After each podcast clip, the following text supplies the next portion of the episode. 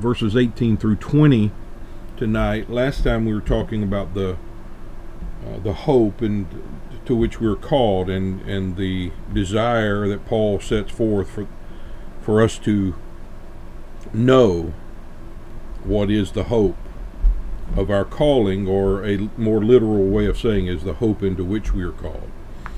And let me just read the verses real quick. The uh, verse 18. I hate to jump right into it, but we all know the context. The eyes of your understanding being enlightened, that you may know what is the hope of his calling, or again, the hope in which you are called, and what the riches of the glory of his inheritance in the saints, and what is the exceeding greatness of his power to usward who believe, according to the working of his mighty power which he wrought in Christ, when he raised him from the dead and set him at his own right hand in the heavenly places. And so, as we continue to just think about and consider this you know, what I think is in this whole letter is probably the most key portion of the letter. To me, it's it's important to understand the the greatness of what Paul has described in the letter leading up to this point again. And I hope this doesn't, you know, seem like it's just repetition always, but I think it's always important to keep these things in the forefront of our mind Paul recognized the, the, the immensity of this salvation and this the emphasis on the necessary comprehension or knowledge um, of this great salvation. When you're faced with a divine reality, when you're faced with something greater than you, something that's above you and beyond your ability to even conceive the thought of it, because again, he's going to say these things, but this is exactly what is exceedingly above and beyond what we could even ask or think. It's salvation itself, it's Christ Himself being your life, being your righteousness. And when you're faced with such a reality, we have to concede that we are incapable in the light of it that we are insignificant in the light of it, and that we are in absolute dependence upon God to do um, what only He can. And we have to submit our soul to that work. And what that means is set our heart to know, set our affection to know. And God will work upon the soul that submits itself to such a to such a work of comprehension because I was saying this this morning that the comprehension, the knowledge of God, is not just us knowing God. That's that's fine. But what is that? It's actually God making His knowledge of all things uh, known in us. It is Him awakening the heart to comprehend His perspective of all things, His understanding with regard to your salvation because what we've come to is what is exceeding, what is above. And that necessitates a work of God because the nature of this salvation, um, that to which we've been called to, invited to, it is spirit, it is divine. I mean, it's the very thing that John chapter 3 uh, says when Nicodemus comes to him, and Jesus said to him, You know, if anyone uh, is not born of water and spirit, he's not able to enter into the kingdom or reign or reign of God. And then he says these words: "That which is born of the flesh is flesh; that which is born of the spirit is spirit." What he's conveying there is there's an entire change that takes place. When we're born again, we're not just brought back into a fleshly realm and made better fleshly people. We are brought into a spiritual context, and that context demands a divine work. It demands, you know, I said it this morning, Brother Sparks says spiritual reality or a spiritual state demands a spiritual sight. And it does. because where we've come to by the work of the Spirit, by being born of God, is a reality that is not of the flesh, not of the earth, not of men. It's not familiar in any way.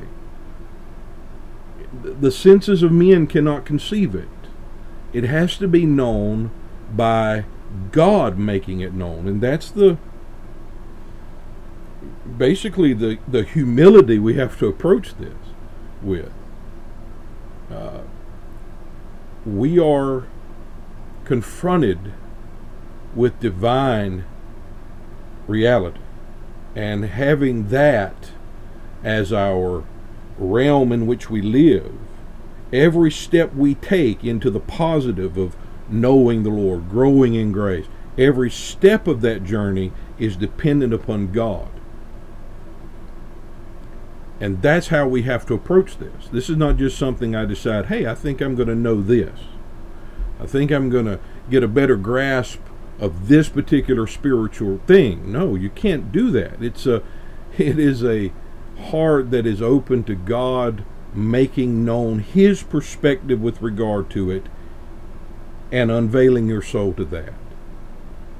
So when we are brought into the kingdom or reign of God, we are brought into something divine defined by and governed by spirit and truth and due to the characteristics that intrinsic nature of salvation, the God who wrought such a work in us and for us has to make the wealth of that, the riches of that known. He's, he says that the riches, the uh, the glory, the riches of his inheritance in the saints. And I'm hoping to get to that part a little bit tonight. But I do want to talk about the hope again a little little more. We'll talk about some of the things we said the last time and go a little further because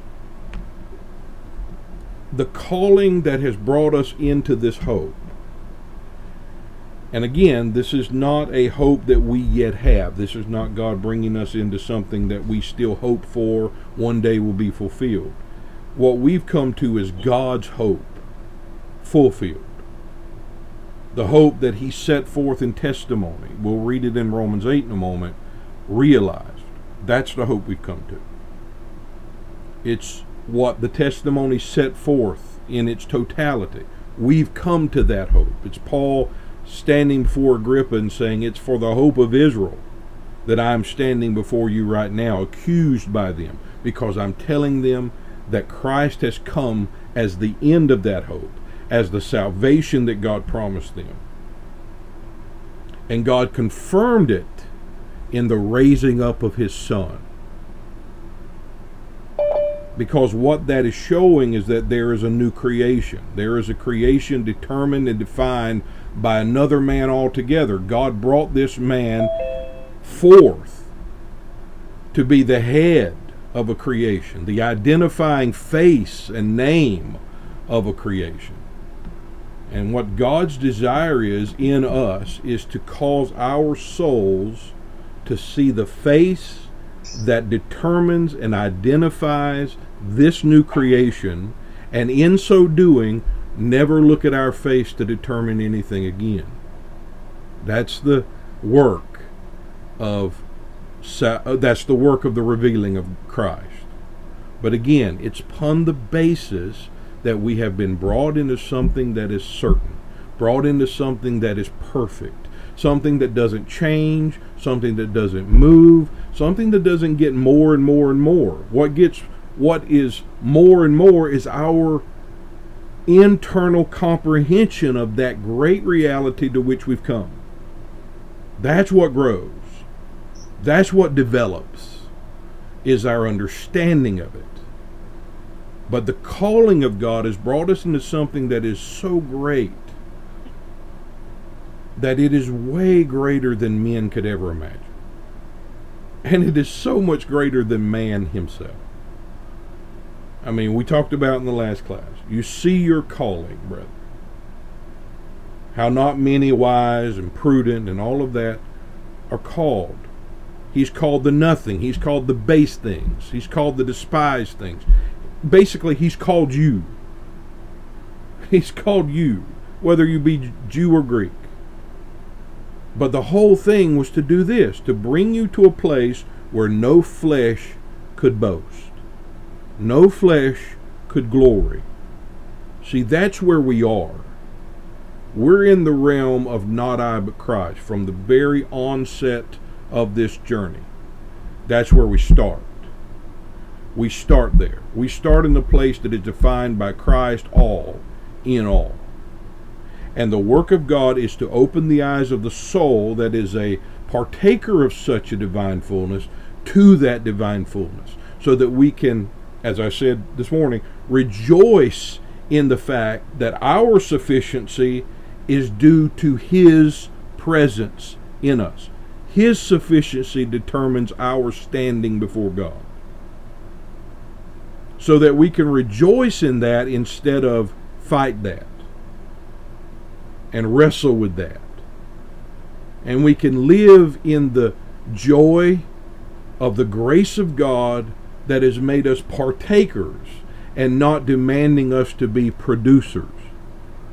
That's a big deal.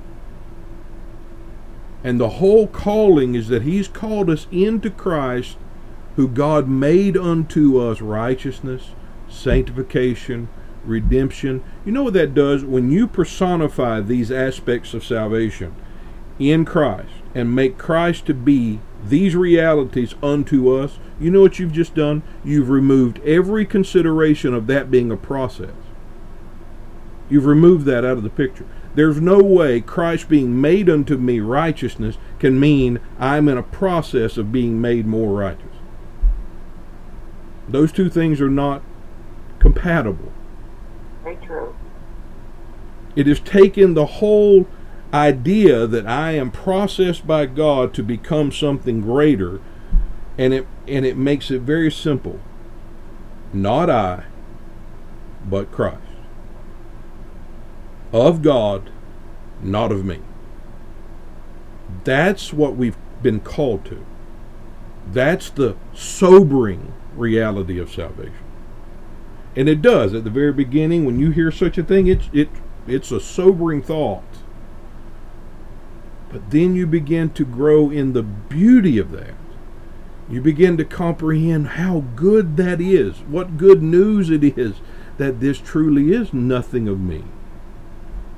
That I'm not the arbiter of it, that I'm not the thing that holds it together. It all consists and is held together by Him, in Him, and as Him. And I can rest in the assurance of that.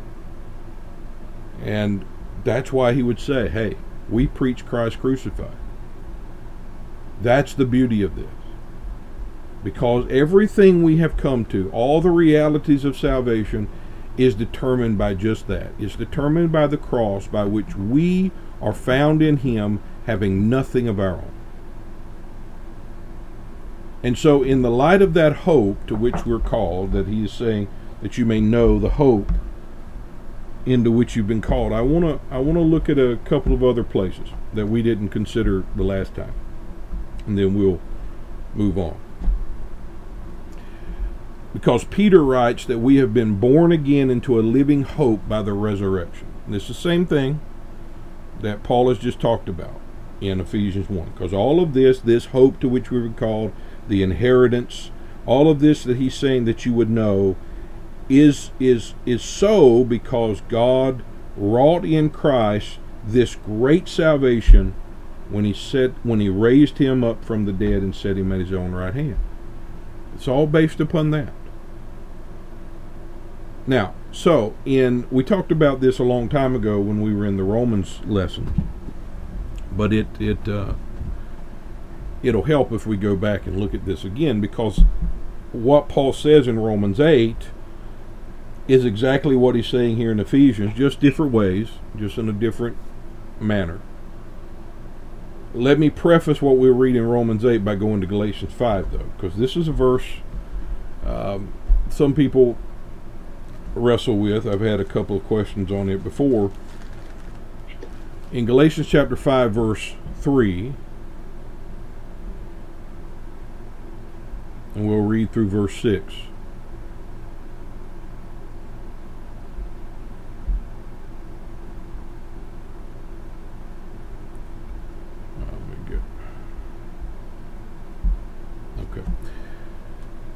And I testify again to every man circumcised that he is a debtor to do the whole law. You were freed from Christ, you who in the law are declared righteous, meaning if you seek righteousness by the law, you have been freed from Christ. Meaning it's the same thing as when you were when you were in Adam, which is the same as being under the law, you were uh, free from righteousness. But Paul says, when you are a slave of righteousness, being in Christ, you are now free from sin. It's the same thing he's saying here.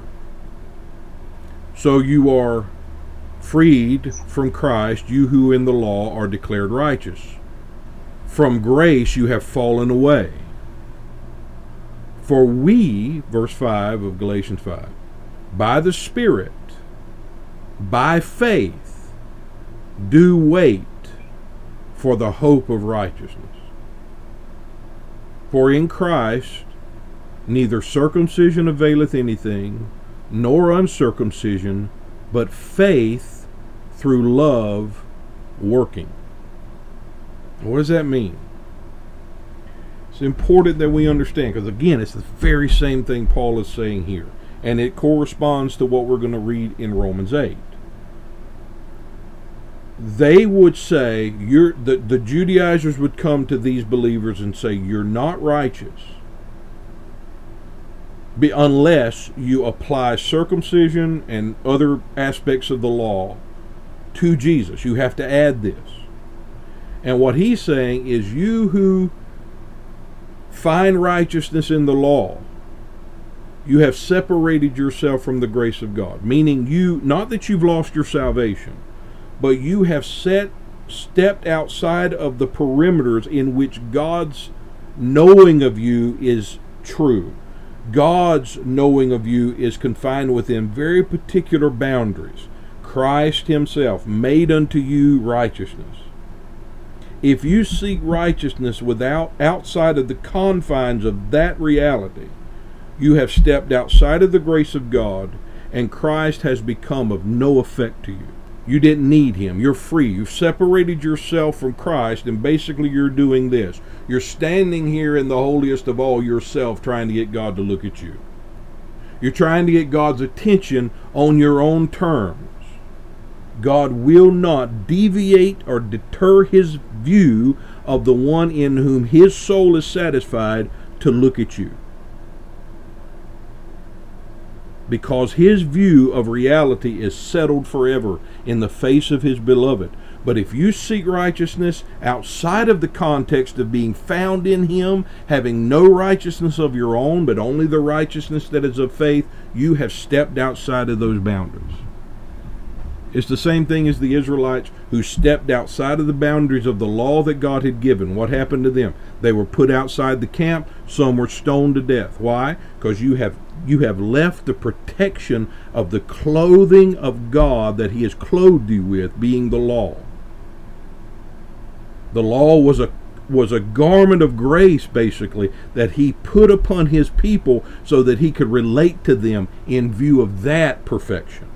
Well, he's done so not in a testimonial way for us, he's done so in reality for us. He has given to our soul the perfection of his relationship. He has given to our soul and made our soul, joined our soul as one with the one he loves, with the one he, he, he his relationship is with forever settled. And then we say, well, I can be righteous by these works, by these efforts. No, you've fallen from grace. You've stepped outside of the boundaries of God's knowing of you. And you're trying to know Him now or get Him to know you in a way that is contradictory to that singular way in which He's relating to you. But what does He say about those who are, the King James says, we who are spiritual? Verse 5. We who are spiritual, He says, we wait. We wait for a for the hope of righteousness. What does that mean? He's not saying we're waiting so that one day we'll be righteous. We're just waiting here until we get righteous and God makes us righteous. That's not what it's about. It's about the soul or men not immediately because they don't see the evidence of righteousness. Because here's the Judaizers saying circumcision, these external ceremonies, all of these things that you look to, this is what makes you righteous. And because what they've come to in salvation is of a spiritual nature, you know what they don't see? The evidence of it in the natural. So what do they do? They turn to the law and they say, Man, I've got to do these things to be good. I've got to do these things to be in right standing with God. And what he's saying is that you've you've just stepped off of the sure foundation. We who are in the spirit are not to go to these things and look for these ways. We are to wait with patience. On what? The revealing, the appearing of the righteousness of God that is already there. We're just here setting the affection of our heart, not saying, I hope to God I get righteous one day, but we're saying, I want to see the righteousness that you have given to me. I want to see righteousness as it truly is. I don't want to see righteousness as I assume it to be, what I assume it to look like. I don't want that. I want to see the righteousness of God in its perfect form. And you know who that is? That's Christ in you. And it's in that heart that God will share his view, will share his knowledge, will share his perspective with regard to that which is already so in heaven. He will make it known in you.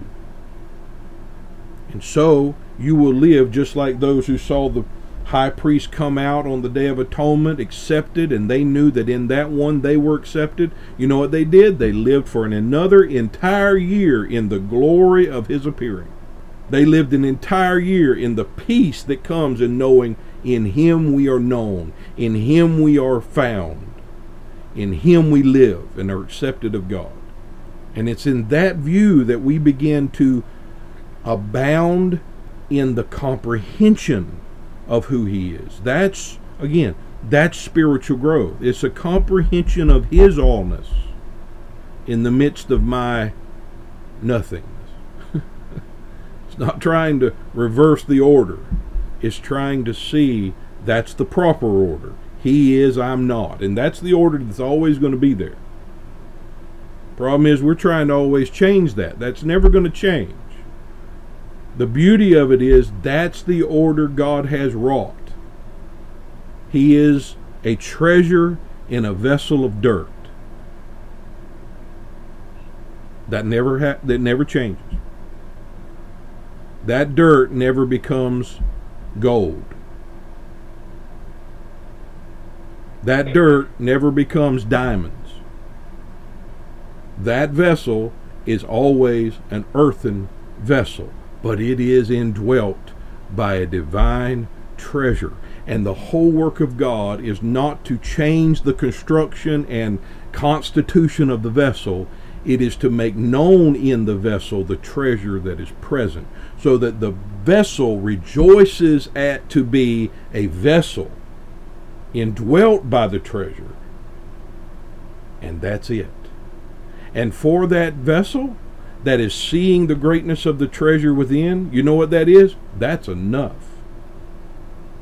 That's enough. It's enough to be the vessel in which the treasure that God looks at and says, In him I am well pleased. It's enough to be the vessel in which he dwells.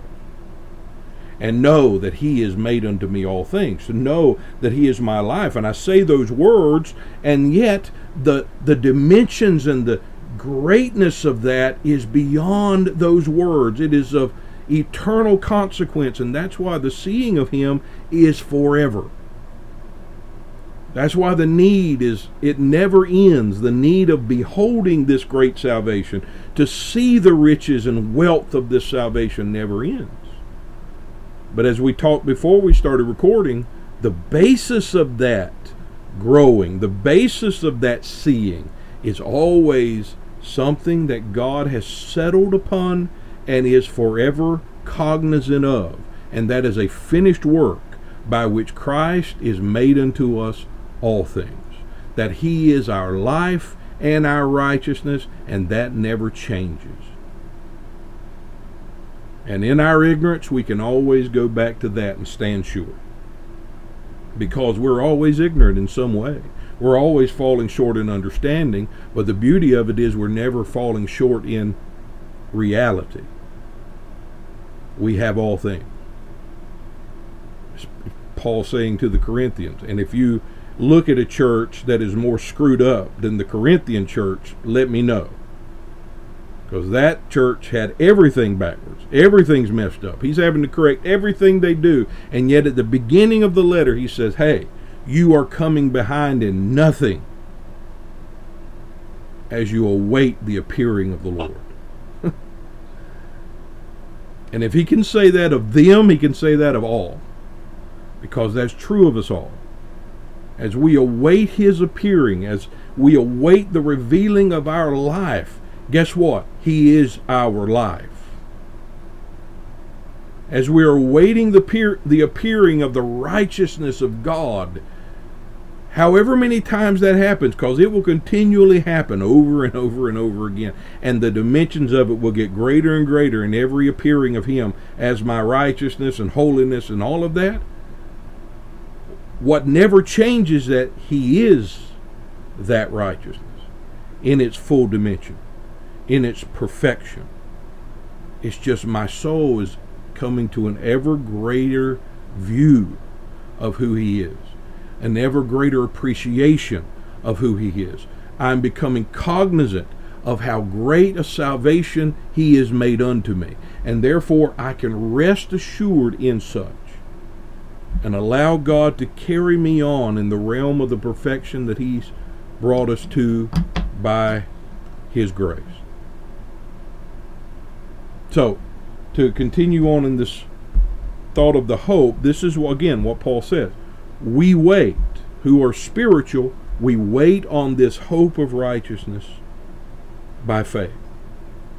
We wait to see the righteousness of God that was the hope fulfilled. The hope of God, the hope of Israel fulfilled. We don't go out and try to produce it. We wait on His appearing to see a reality God has bestowed, that He has imputed to us. We just wait to see the appearing. We don't go out and try to do it. That's what Abraham did. We wait for the one who promised and has performed it to reveal what he has performed. So, with that in mind, we go to Romans chapter 8. In Romans chapter 8, Paul is talking about this very hope. And again, when we're talking about this, we have to keep in mind everything he says in chapter 7 and chapter 8 specifically. Um, because this this is not a separate issue what we're about to read is not a separate issue from what he's talking about at the beginning of chapter 8. What he's talking about at the beginning of chapter 8 being one who is now free by the law of the Spirit of life from the law of sin and death, and having the righteousness of the law fulfilled in him, in those words, he's actually showing a personal experience where this reality has taken place. That the vanity and the emptiness that he, chapter 7, exposes has now been filled by the fullness of another. That the righteousness that was never present as a man under the law, Christ in him has already fulfilled it and is the fullness of that righteousness. That's the liberty in which he now lives. And though and therefore when he goes into this because even again in my Bible it says the future glory. That's the heading that my Bible puts in it, it because they point it toward the future. Because of course they do. Because most people can't understand this is a present reality. Um, We'll start in verse 18.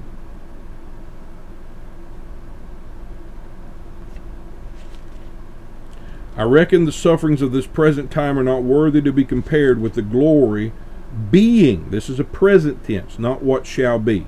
In the Greek, it's present tense. It's not worthy to be compared with the glory being revealed in us. See that he's just made the transaction. He's just shown that these things that we're going through, because of the present reality of God in us, it's not even worthy to compare. it. It's nothing compared to this beauty and glory that is being revealed in us by God. For the earnest expectation of the creature waits for the manifestation of the sons of God. Now, we've talked about that in the past. It's not about people still waiting on us to manifest God to them as sons of God. This is about the creation that was under the law. The Jew, those under the law, were waiting for the moment in which there would be a manifestation of who the true sons of God were. Now, who's the true sons of God? Paul defines it as those who are in Christ are Abraham's seed. The moment a soul came to be a partaker of Christ Himself, therein begins the whole manifestation of the true sons of God. Therein is the true sons of God made manifest. Why? Because they don't just have a testimony or a natural lineage, they have the fullness of Christ abiding in them. They've come to the very hope of God realized. They've come to the promises of God, yes and amen. Therein is manifested who the true sons of God are. Okay? and we don't have time to get into that. You can go back to the Romans Romans eight lessons for that. Uh, verse twenty. This is where we get into the hope, because the creature was made subject to vanity, not willingly, but by reason of him who hath subjected the same in hope. because the creature itself shall be delivered from the bondage of corruption into the glorious liberty of the children of God. Again, shall be is not in the uh, future tense, it is in a past, basically a present past, the past having present consequence. What does that mean? It means that under the law, God subjected men to their own emptiness. He subjected to their own vanity. That's what the word means emptiness. But specifically, the word vanity doesn't just mean empty, it means empty as to result or goal. There was a lot of activity by men under the law. And men found great righteousness in it, self righteousness in it. Paul talks of himself finding that. But the result was never found. That's Romans 7, right? Everything I try to do, I can't do. When I try to do good, evil's present. That's emptiness as to result. That's not emptiness as to effort and work and zeal. That's emptiness as to the goal being reached. It can never be reached in this context men trying, even under a divinely given law, could not reach that end. And God subjected them under the law for that very reason. So that the end could never be produced by men, it could only be given by God and brought in by God Himself. That's the whole purpose of it. So God subjected creation to a vanity, to its own emptiness, and they didn't they didn't uh, go there willingly. They didn't volunteer. He did that. He subjected them, but he did it in hope. He had an expectation for this. He had an end in mind. And the end was that that creature subjected to vanity, which was basically the corruption of sin and death that was in him, the law of sin and death that ruled from within, that that creature would be delivered from that internal bondage of corruption. What does that mean? What, what does that entail? An entire change of the inner man. to be brought from death into life, from sin to righteousness. It's an internal transaction, brought from the kingdom of darkness into the reign of the beloved. That's what Romans 5 even talks about, being brought into the rule of the grace of God instead of the rule of sin and death. This is the whole point of God subjecting men under the law. It was so that the end of the law's coming, which was the righteousness of which it testified, would bring men from the corruption of an internal state of death to the incorruptibility of Christ being made unto them righteousness and life and perfect holiness. That's the whole work. So that the men under such a system would have this transaction of God take place in them and come to the glorious liberty of the children of God. This is the liberty that Paul understood that every believer lives in. It's a liberty of not I but Christ, and that's why he tells the Galatians, stand fast in this liberty wherewith Christ has made you free. This is the liberty. He has liberated you from an internal state of death and corruption. Read 1 Corinthians 15. We've talked about that often. That's exactly what 1 Corinthians 15 is addressing. This internal work of salvation that brings men from the first man to the second man, from the earthly to the to the heavenly, and from the mortal to immortality, from corruption to incorruptibility. That's the whole work of salvation. That is described as the resurrection itself. That's what God has wrought in us. That is God's hope in which He subjected an entire creation, now realized. That's why it can be said, It is Christ in you, the hope of glory. Because Christ in you is that hope fulfilled. It's a realized expectation. It's not giving you hope it is God's hope fulfilled.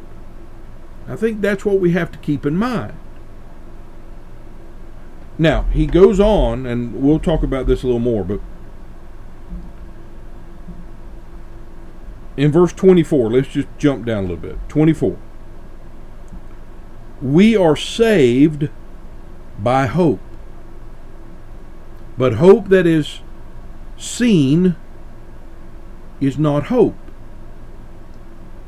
For what a man seeth, why does he yet hope for? But if we hope for what we see not, now listen to the words. It's not what we have not, it's what we see not.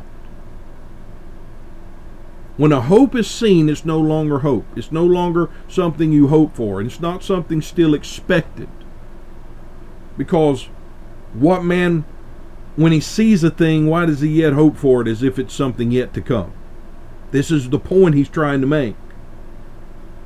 If we hope for what we see not, then do we with patience wait for it. That's what he just said in what we read in Galatians.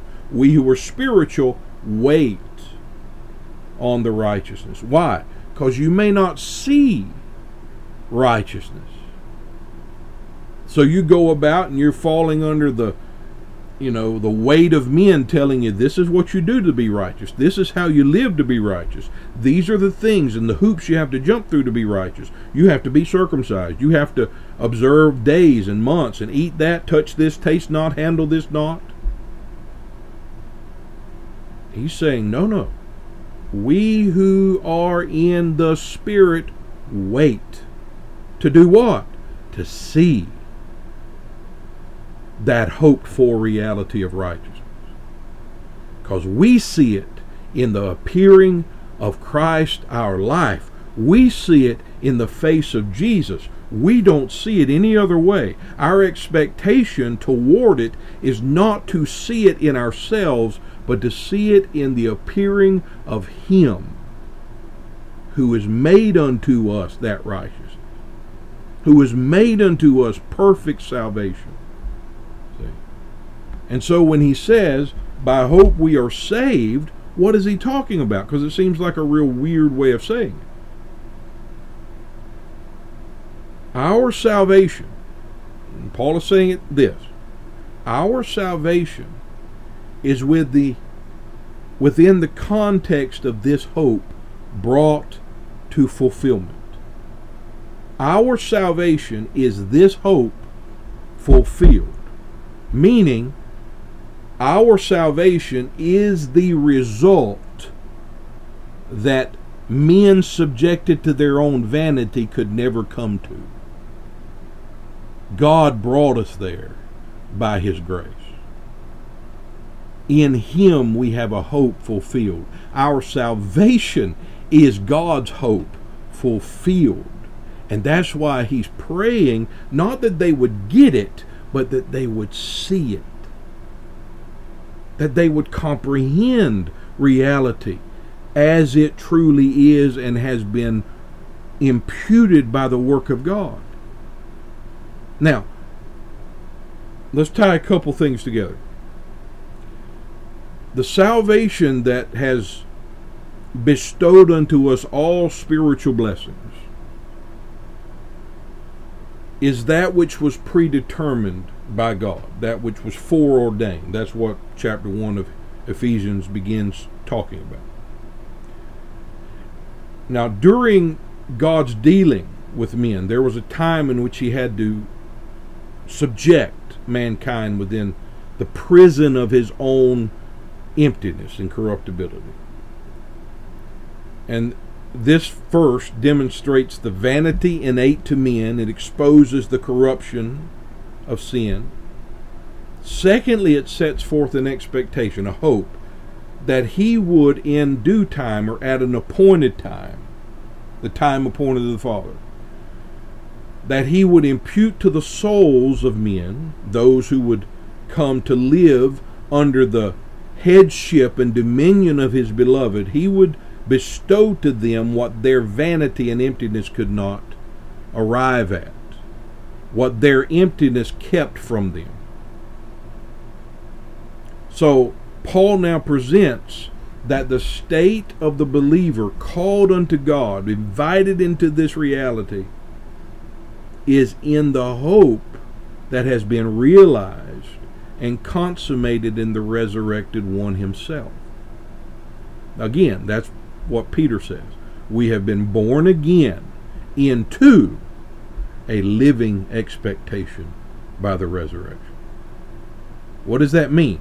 It means that the new birth has brought us into that expectation that God set forth in testimony, but we have received it in the person of the risen Christ. That expectation fulfilled. That's what being born again is. It's you have come into the very thing hoped for. So in Romans 8, we see the creature subject to this empty fruitlessness with regard to divine efficacy and, and result. And again, you see that distinction in Romans 7 and 8. So you see the hope of an imprisoned soul realized, brought to f- completion in the coming of the law of life, the law of the Spirit of Christ, imputed to, indwelling the soul. And this is why in the same chapter, in, in chapter 8, he begins to express this in terms of this eschatological framework, what men think is a futuristic framework, showing that our salvation in Christ is not only men's hope realized, but God's hope realized. It's God's expectation fulfilled.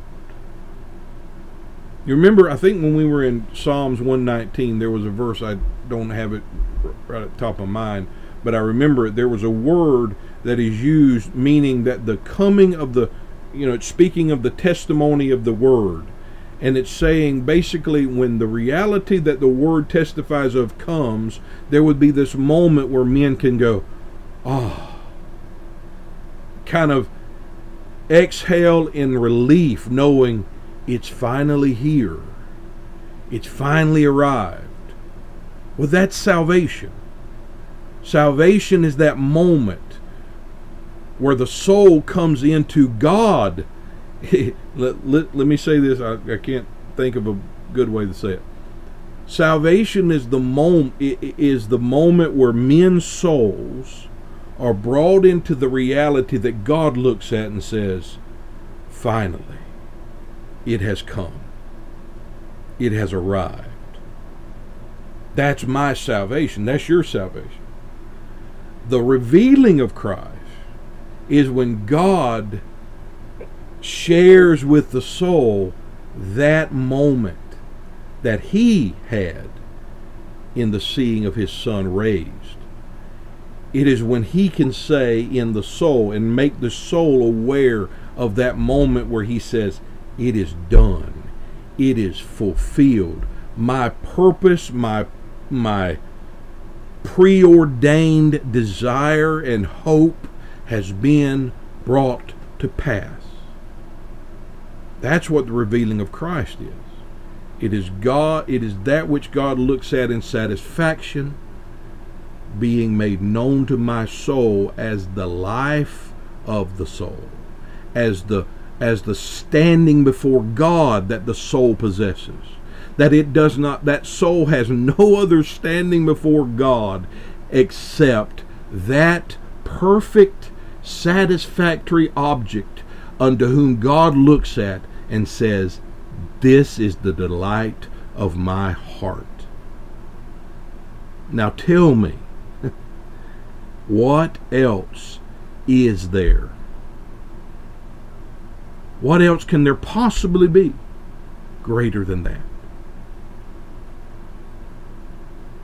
When that soul has within it the very Son that he looks at and is eternally satisfied. And then the beauty of it is God makes that Son known in that soul. He's already present. That's what I'm telling you. As, as those who are born of God, He dwells there as the satisfaction of God and secures the soul in that satisfaction. But the beauty of seeing Him is when the satisfaction comes to be seen in the beauty and sufficiency of another man. And my soul can rest in the assurance of a salvation that's never going to change, never going to diminish, because it's not of me to any degree at all. My soul is the dwelling place of God's satisfaction. That's good news. That is news. And the goodness of God is that He is willing to share His satisfaction, not only as a reality, but as an ever ongoing realization. To show my soul the wealth of it, the dimensions of it, how beautiful this salvation truly is. If that's not a journey that you want, I don't know what journey there is. I don't want a journey where I'm just trying my best to be like Jesus. I want the journey to be I want to see the Jesus who has made unto me all the things I can't be. I want to see a Christ who's greater than me. I want to see a salvation that is of him and not of me. That is reality in its perfect form. And that's the only reality God knows, and that's the only reality God shares. Men can share with you a bunch of man made, self centered things. God shares one perspective, and that's it. And God's sharing from the moment, and you see this in the creation, natural creation, from the moment that He looks at His new creation and says, it is very good because he looks at the Son and says that.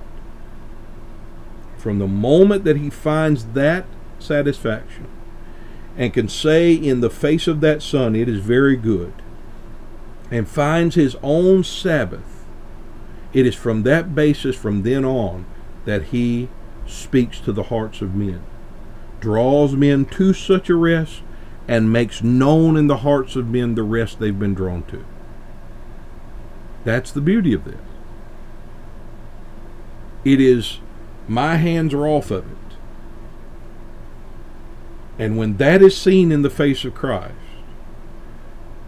men do not and cannot still hope for something as if it's unrealized, as if there's some missing element. Complete in Him becomes not only the thing I hear in the preaching, but the reality I'm beholding in the face of Jesus Christ. And those words ring with absolute universal truth instead of, huh, I don't know. I, I don't know if I'm complete or not. That's where most people still live. That's why the necessity of seeing is present, always before us. We who are spiritual, when we do not see the thing that is present, we wait to see the reality that is present. We don't go about trying to produce something. We don't go about trying to make it happen. We wait. As those who are indwelt by something that anchors our soul in the midst of our not knowing, we wait to see reality as it is defined in the face of Jesus Christ. We wait on his appearing. We wait on him to show us himself as the righteousness we possess as believers. Christ our life appears we do not yet see these things, do not yet comprehend them, because we don't. And that's what I was talking about today. That's the rest that Paul presents, and, and we'll stop here. But this is Philippians. Uh, um, in Philippians, let me get to it. Chapter 3.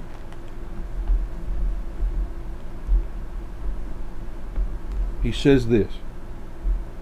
Verse 15 Let us therefore, as many as be perfect, that means complete, those who have come to the complete goal, to the end of the matter, be thus minded. What is that?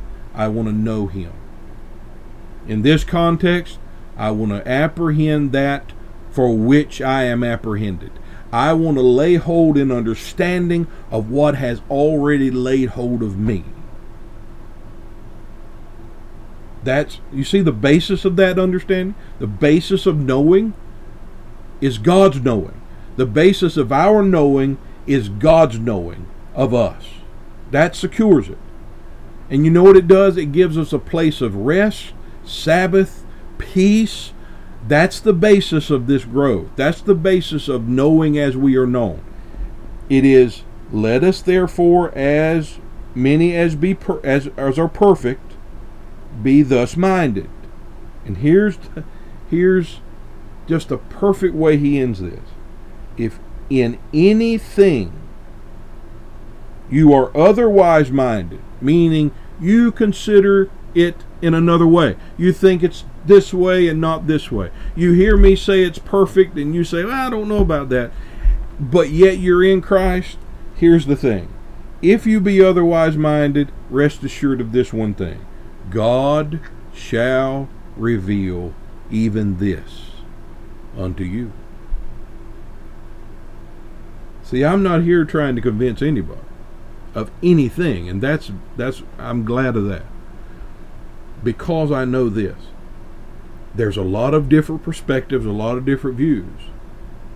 There's a lot of different levels as far as an understanding of salvation. But there is not a different salvation. There is not a different Christ. If Christ is in you, you have all things. And that's what secures it. If you are known of God, you are known of God completely. And if you do not yet understand these things, God will reveal them unto you. You're not going to lose your salvation because you haven't seen.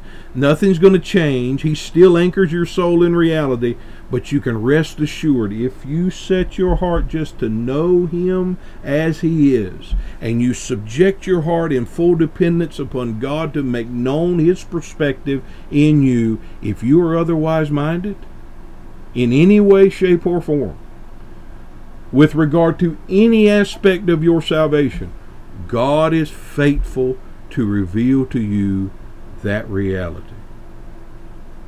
Because that's His pleasure. That's His pleasure. Because He doesn't want a soul indwelt by reality to continue to be ignorant of reality. And then He goes and says, Nevertheless, whereto we have already attained, that means an understanding. What you have seen, walk in that. Just walk in the assurance of what He has made known to you. And just wait on Him to make known unto you the rest of it. Don't stress out. I was stressed out forever thinking that realization equaled reality. And the whole time, reality was keeping me and holding me and sustaining me. And God just wanted to make my soul aware of a reality that was ever, ever present and never changing. That's the assurance for us who are in Him. If we do not know, wait. Set your heart, and He will make known His salvation in your soul. So, we'll stop there, guys.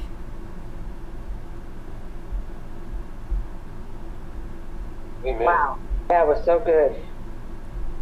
Amen.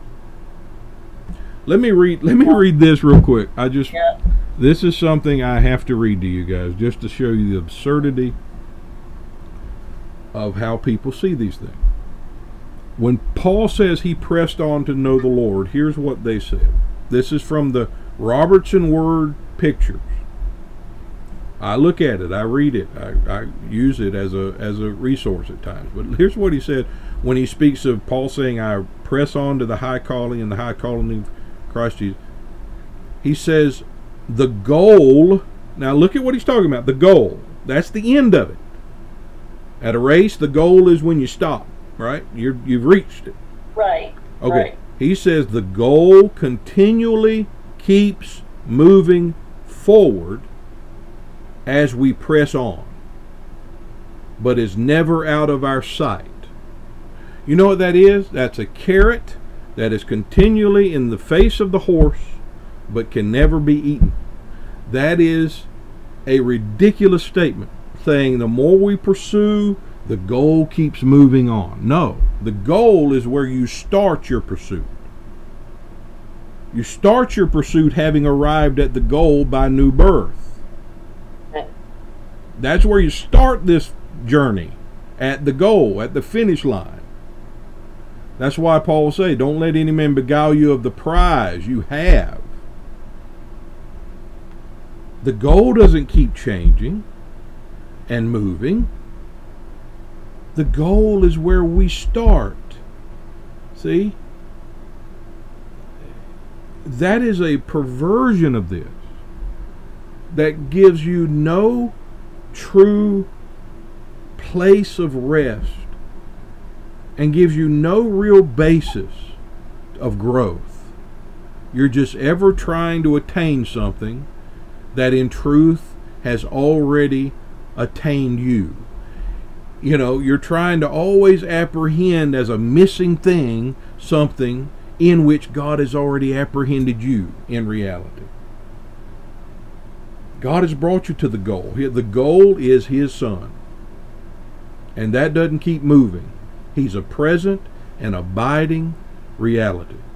And the soul is to grow in the knowledge of the present and abiding reality that Christ is. And God will make Him known to us if we just desire to see. If we want to know Him, God will make Him known. That is a simple thought and a simple thing. But it's not simple unless you realize you begin this journey at the goal. You begin this at the finish line.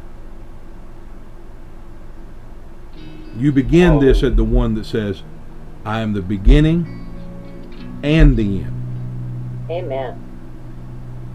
And then then the knowing of him begins. So, we'll stop there. This time, I promise.